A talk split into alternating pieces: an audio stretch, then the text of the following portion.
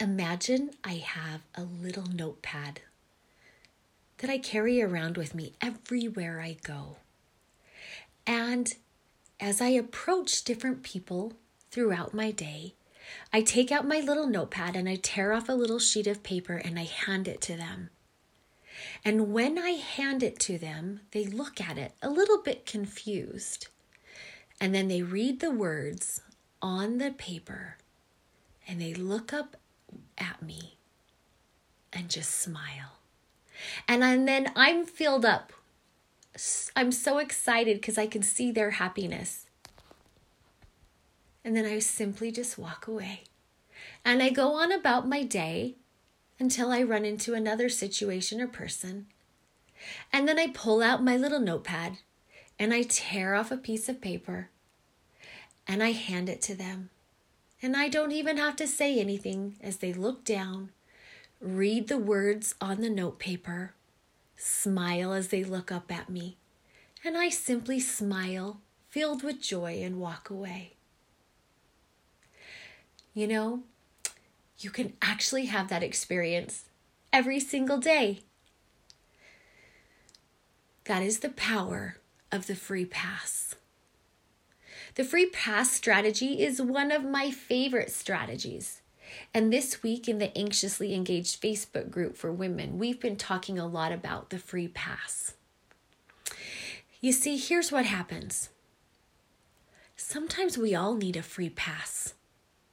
Sometimes we all just have a bad day, or we're tired, or we don't feel good, or we're stressed about something. And maybe we say or do something that isn't as kind as it could or should have been. Instead of getting hurt or upset and carrying that hurt and that pain all day long, what if when somebody approached us grumpy or when they didn't follow through for us, what if we, in our mind, handed them an imaginary piece of paper that said free pass? What if we just gave ourselves permission to not carry some of their hurt or upset? And what if we gave ourselves permission to just let it go? You see, we are living in a world right now that is very confusing and very chaotic. We don't need one more thing to weigh us down. So, what if we let go of the little things? What would that feel like for you? Maybe you're married. If you are and you have a husband, I guarantee you he's done or said something that irritated you. What if instead of being frustrated and bitter at him all day, what if you just simply looked him in his eyes, didn't say a word, but in your head you just said the words free pass and you smiled and you walked away? How would that change your day? How would that change your happiness? He may not even know you extended him that free pass. But you were free. You freed up space in your heart and your spirit from pain and suffering from being irritable all day with him? What about your teenager? On occasion, a teenager will fall short. They may not come through for you. They may not do their chores, or they may not be 100% honest, or they may not um, be as kind as they could or should to their siblings. And don't get me wrong, I'm not saying that we don't allow course correction when things are important and need to be corrected. But so many of them are little. So many of them can be let go. What would happen if you had a teenager, though, who did fall short one week, didn't get his chores done, his room wasn't done, and he was asking to go out with his friends on Friday night? Normally, in the past, you might be giving him a lecture.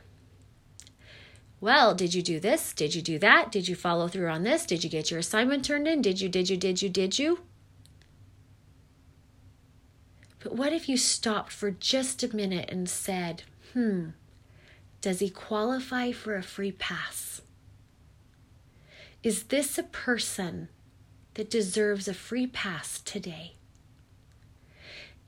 Free passes give you a really cool gift. They give you a moment to stop, to pause, and to step in the other person's shoes if you choose, and to say, Wow, he was really stressed this week. He had a huge project at school. His friend hurt his feelings. He wasn't feeling good. He hasn't been sleeping great. He got part of his chores done. He turned in his really big homework assignment. He got the most important things done. He probably could use a break. He probably could use some time with his friends. He probably needs it. So I can either issue a free pass or I can make him stay and clean his room and finish his responsibilities. In the end, does the room really matter? That day, does it really matter? If it does, then make it matter. But if it's a moment where you could issue a free pass, free pass. He will be blown away when you say, you know what? I think it'd be okay. You've worked hard. You've had a big week. I know you've been stressed. Your room can wait. Have a great night with your friends. And in your head, you say, free pass. You will light up your teenager, but more importantly, you will feel good about yourself and the gift that you gave you'll be able to open up a door of communication and connection with your teenager that maybe wasn't there before. It's the power of the free pass. What about the stranger, though, who cuts you off as you're driving down the road? He turns in front of you. It was so rude, he almost caused you to have to slam on your brakes. Does he deserve a free pass? I don't know. That's up to you decide. But what if you just stopped for a minute and thought about it? Does this man deserve a free pass? Maybe you could step into his shoes for just a minute and maybe imagine what maybe's going on in his life. Maybe he just simply made a mistake and misjudged. Maybe he pulled out a little too soon. Maybe he just got bad news. Maybe he just lost his job. Maybe his wife just yelled at him. I don't know, and neither will you. But in that moment, you'll have the opportunity to choose if you want to be upset and bitter at him for cutting you off, or if you'd like to extend a free pass. If you're ever not sure what to do, if you ever are not sure, do they deserve it? Should I offer it? Always error on the side of the free pass. Always error on the side of the free pass. You know why? Because hopefully there's someone who's doing that for you when you're the person who accidentally cut somebody off while you were driving.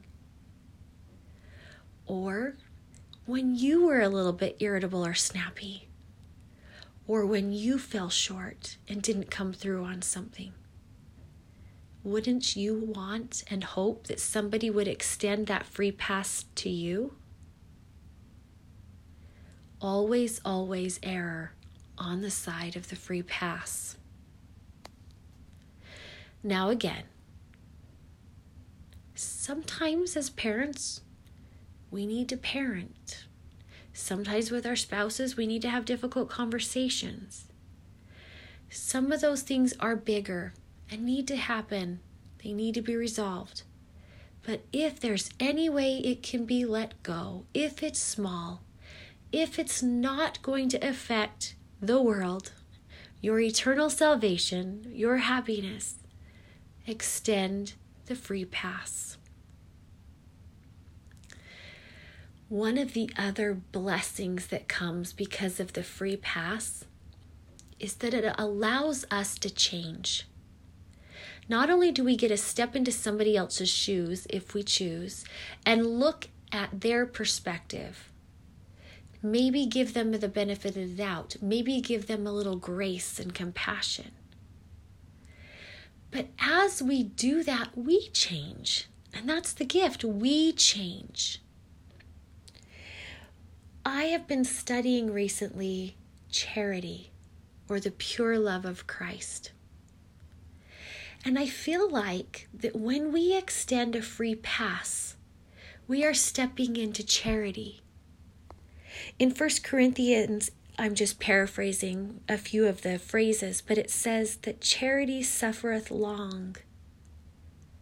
Charity is kind. It envieth not. And it's not puffed up. It's not easily provoked. And it thinketh no evil. It beareth all things, it believeth all things, it hopeth all things, and it endureth all things. Charity never faileth. So, as you get ready to approach your day and you get out your imaginary stack of an unlimited supply of free passes, and you're trying to decide does this person deserve it? Is this a moment to extend a free pass? Think about who you want to become like and how you want to be. What do you want to be known for? What do you want to be remembered for? Because charity is kind. Charity thinketh no evil. Charity rejoices not in iniquity. What if you weren't puffed up, worried about how you looked or how you felt? What if you just extended the free pass? You see, the more free passes you extend on all those little things that don't really matter, the more you become that person that you want to be known for and remembered for. I'm making an assumption, but I'm pretty sure most of us want to leave this earth life feeling like we've made a difference to the people around us and that our lives mattered to somebody else.